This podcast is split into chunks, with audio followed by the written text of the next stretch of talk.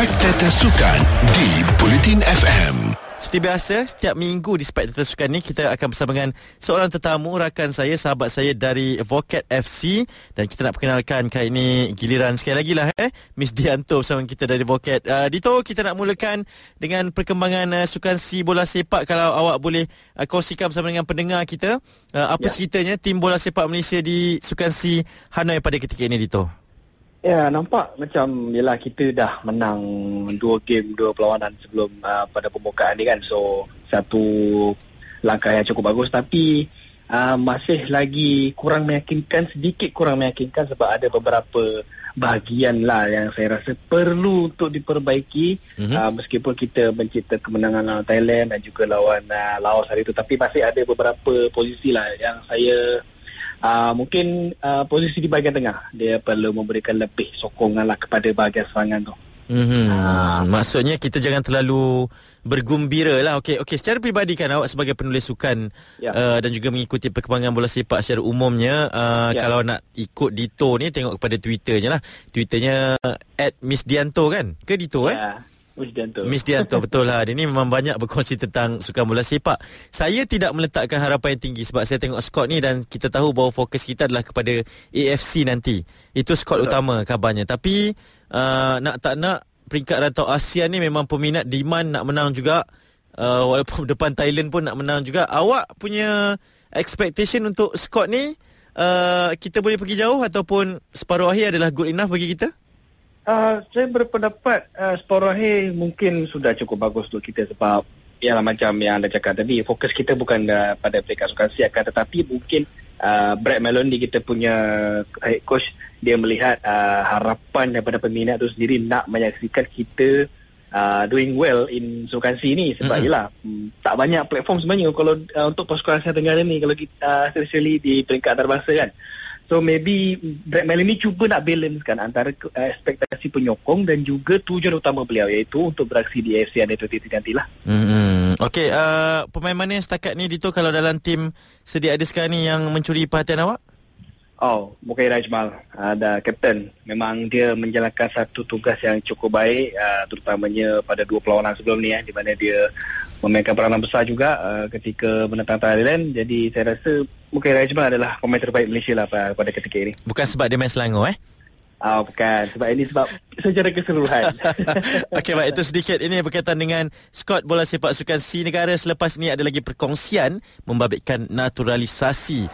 Spectator Sukan di Bulletin FM. Sekarang kita nak bawa kepada satu perbincangan lagi sebab saya baca di portal vocatfc.com ini ini berkaitan dengan peminat tolak Gonzalo Cabrera jadi ya. pemain naturalisasi. Apa cerita ini tu? Ya, secara tiba-tiba berita mengenai Gonzalo Cabrera keluar eh, katanya dia nak uh, kembali ke Liga Malaysia uh, ada adakah itu pasti? Kita pun masih tak tahu masih tak ada confirmation lagi daripada pihak Gonzalo ataupun kelab yang nakkan beliau. Tapi di sini kalau pada perpasnya kalau kita nak jadikan Gonzalo Cabrera sebagai pemain naturalisasi mungkin uh, boleh delay niat tersebut atau mungkin uh, tunggu sekejap ataupun mungkin tak perlulah untuk jadikan pemain naturalisasi. Kenapa ya? Uh-huh. Okay, kita lihat di sini. Rekod kita dengan pemain naturalisasi tidaklah sebagus mana. Kita selalu menafikan perkara itu tapi itulah hakikatnya. Uh-huh. Ha. Dan uh apabila kita mengambil satu lagi itu sebagai macam kita nak tambah perkara yang uh, tak diperlukan pun oleh pasukan negara sebab apa? Sebab kita ada pemain lokal tempat-tempat kita yang mampu untuk beraksi di posisi sayap. Hmm. Kan, kalau kita sembang tentang Arif Aiman yang uh, beraksi dengan baik dalam ICL dengan JDT. Kita ada Faisal Halim dengan Terengganu. Kita ada beberapa pemain lagi. So, saya rasa pemain ini sudah cukup dan pemain ini perlu diberi peluang untuk mengalas tugas dengan pasukan kebangsaan. Itu hmm. saja. Tapi dah, uh, kalau saya nak berbeza pendapat, dah alang-alang kita ya. ini membuka uh, program naturalisasi ni uh, ya. sepanjang berapa tahun ni kan uh, dengan pem- berapa pemain dah pun kita jadikan uh, kerakyatan. Alang-alang ya. dah uh, Cabrera ni seorang pemain yang bagus dah terbukti dalam liga kita, terbukti ya. ini juga hebat dan dah cukup syaratnya tu. Kenapa kenapa ke waktu Cabrera pula untuk kita tolak ataupun maksud awak peminat termasuk awak juga sebagai editor sukan ini dengan prinsip awak ni kata sudah cukup-cukup pada program naturalisasi bukan sebab Cabrera semata-mata. Uh, Ya boleh dikatakan bukan sebab Cabrera sebab mm-hmm. cukup-cukup lah dengan sebab kita Yalah macam saya katakan tadi Rekod kita tak berapa bagus mm-hmm. Uh, adakah kita nak berhadapan dengan perkara itu lagi? Hmm. Uh, kita kita sedia maklum kan. Uh, Kabrera ni bagus dalam dengan Liga Malaysia tapi dah uh, saya rasa dah uh, satu musim lebih dia tak beraksi Okey. atau ataupun dengan JDT kan. Mm-mm. So uh, ke kemampuan itu kita pun uh, boleh dipersoalkan. Hmm. Jadi kita takkan berhadap kita nak mengambil risiko untuk gambling lagi dengan pemain naturalisasi. Ya. Ah betul. Sebab kita ada pemain lokal yang bagus cuma uh, berilah peluang kepada pemain lokal ini untuk membuktikan mereka pun boleh beraksi dengan baik. Okey, sekiranya calon pemain itu adalah bukan di posisi Arif Aiman, Faisal Halim ni. Uh, Ya. Pemain pertahanan centre back ke ataupun uh, target man. Uh, boleh dipertimbangkan? Uh, kalau centre back boleh dipertimbangkan sebab yalah kita pun kekurangan pemain di bahagian tu kan kalau Mhm. kita lihat Aidil pun sudah berusia.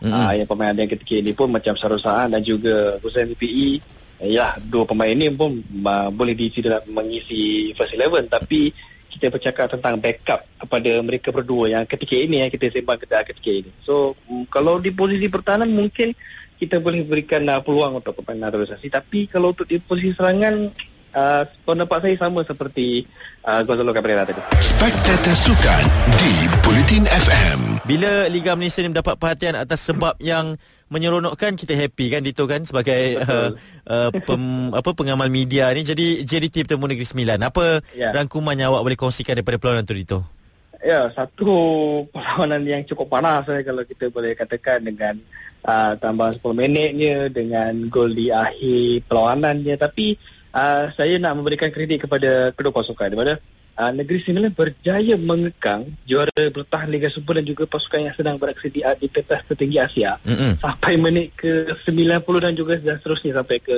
minit ke 100 apabila Ha-ha. katakan. Mm-mm. Dan juga resilient JDT.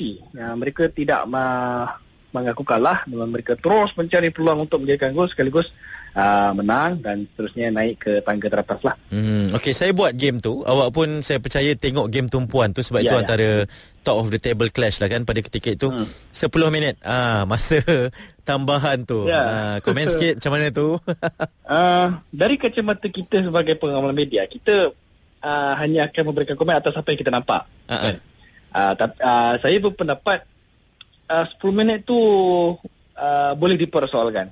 Mm-mm. Uh, mungkin dari kacamata dari kacamata pengadil kerana ada penjaga gol yang mengalami kecederaan tapi uh, tempoh masa 10 minit tu Hmm. dia macam agak lama lah masa tambahan tu Mm-mm. sajalah mungkin tapi mungkin itu dari kacamata kita sebagai pengawal media tapi mungkin dari kacamata kacamata pengadil yang dah banyak kali buat game tu mungkin mereka memandang sisi yang lain lah Ya, apa pun itu dalam lumrah bola sepak ada pemenang dan ada yang kalah juga akhirnya. Betul. Uh, saya baca artikel ataupun uh, perkongsian yang awak bacakan juga. Uh, ini berkaitan dengan penjaga gol Negeri Sembilan anda dah rasa tiba masa untuk dia dipertimbangkan menjadi yep. pemain kebangsaan?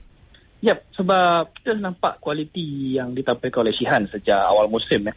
Mana beliau terus menjadi pilar utama Kerry Urban untuk menjaga gawang Negeri Sembilan Mm-mm. dan beliau pun antara salah satu faktor kenapa uh, sebelum perlawanan melawan JDT Negeri Sembilan mampu untuk naik sampai ke tangga teratas. Jadi saya berpendapat uh, mungkin tidaklah sah dimasukkan terus ke dalam skuad kebangsaan. Mungkin uh, uh, Kim Panggon ketua jurulatih nasional kita national team boleh mencuba beliau dengan dua perlawanan persahabatan yang kita akan hadapi nanti Mm-mm. uh, ujung bulan lima nanti. So mungkin boleh mencubalah Sihan ni bagilah peluang untuk beliau nak menunjukkan uh, kualiti yang dia ada tu. Spectator Sukan di Bulletin FM. Satu pertemuan luar negara lah kita sembang sikit ni uh, Ya. Dito. Uh, Liverpool nak berjumpa dengan uh, Chelsea dalam persaingan akhir Piala FA dalam pemburuan untuk uh, mencatat ataupun mengejar quadruple ni pada musim ni. Awak rasa previewnya untuk perhitungan ini Dito? Ya, sukar untuk Chelsea itu saja sebab sebab kita tahu uh, Chelsea ni berdepan dengan masalah konsistensi uh, apatah lagi selepas ada isu dengan owner uh, Roman Abramovich yang kena sanction dengan uh, UK government. So lepas tu kita dapat lihat lah macam mana betapa shaky-nya Chelsea di bahagian serangan pun, di bahagian pertahanan. Uh, orang hilang mata mudah dalam saingan APL eh. Mm-mm. So memang akan berdepan satu tugas yang sangat-sangat sukar dengan uh, bertemu Liverpool nanti lah. Apalagi Liverpool pun tengah on form sekarang. Mm-mm. Mm. Jadi apa apa yang perlu ditakuti lah oleh pasukan Chelsea terhadap pasukan Liverpool ni? bahagian serangan. Hmm. Uh, Liverpool ada pemain seperti Jota, Mane, Salah dan juga Diaz. Uh, keempat-empat ini mungkin yang akan uh, mula beraksi tiga dan seorang ada di bangku simpanan. Bila-bila masa saja Jurgen Klopp boleh masukkan dan kucak-kacirkan defense Chelsea ni. So, uh, itu merupakan ancaman utama uh, Liverpool untuk Chelsea lah. Mm-hmm. Dan kekuatan Chelsea? Uh, mungkin uh, kekuatan Chelsea ni boleh uh, Ke tak ada kekuatan ni sebab awak macam takut sangat macam Itulah itu Itu saya kata sukar untuk Chelsea sebab Kita uh-huh. nak menilai Liverpool dengan Chelsea Dua pasukan yang saya boleh katakan berbeza okay. ya? Dari segi kualiti pemain Dari segi dari segi uh, kekuatan juga Tapi kalau boleh saya uh, apa bagi tahu Apa yang boleh menjadi kekuatan Chelsea is Mason Mount. Hmm. uh, Mason Mount ini akan menjadi pembeza antara Chelsea dengan Liverpool ni. Sebab uh, beliau merupakan salah seorang pemain yang uh, boleh dikatakan konsisten juga sepanjang musim meskipun ada beberapa perlawanan yang off, off form tapi mostly dia on form. So saya rasa Mason Mount inilah yang akan membantu Chelsea untuk cubalah nak uh, attack Liverpool ni macam tu. Ya betul. Jom minggu ini ini pertembungannya pastinya uh, sangat dinanti-nantikan oleh peminat kedua-dua pasukan. Jadi kalau yang minat MU ke, minat Arsenal ke, tidur je lah bagi saya. Okey uh, Dito terima kasih banyak kerana menemani saya pada ya, minggu sama-sama. ini. Uh, macam mana nak baca ni artikel ataupun ulasan-ulasan awak yang bernas ni? Uh, boleh layari laman web Vokai FC di vokaifc.com so, de- dekat sana ada banyak jenis artikel dah untuk dari segi Asia, Asia Tenggara, Liga Malaysia dan juga Liga Luar Negara. Boleh pilih nak baca mana ada macam-macam artikel. Uh-huh. uh, dan juga ditulis oleh beberapa penulis yang hebat-hebat lah uh, hmm. bolehlah di, uh, boleh baca artikel di laman web Vokai FC Okey, baik Dito kita bersama lagi minggu depan okay, untuk segmen baik khas Spectator Sukan dan juga Vocat FC hanya di Bulletin FM, isu semasa dan info terkini. Pelbagai rangkuman, berita semasa, sukan dan hiburan. Bulletin FM, isu semasa dan info terkini.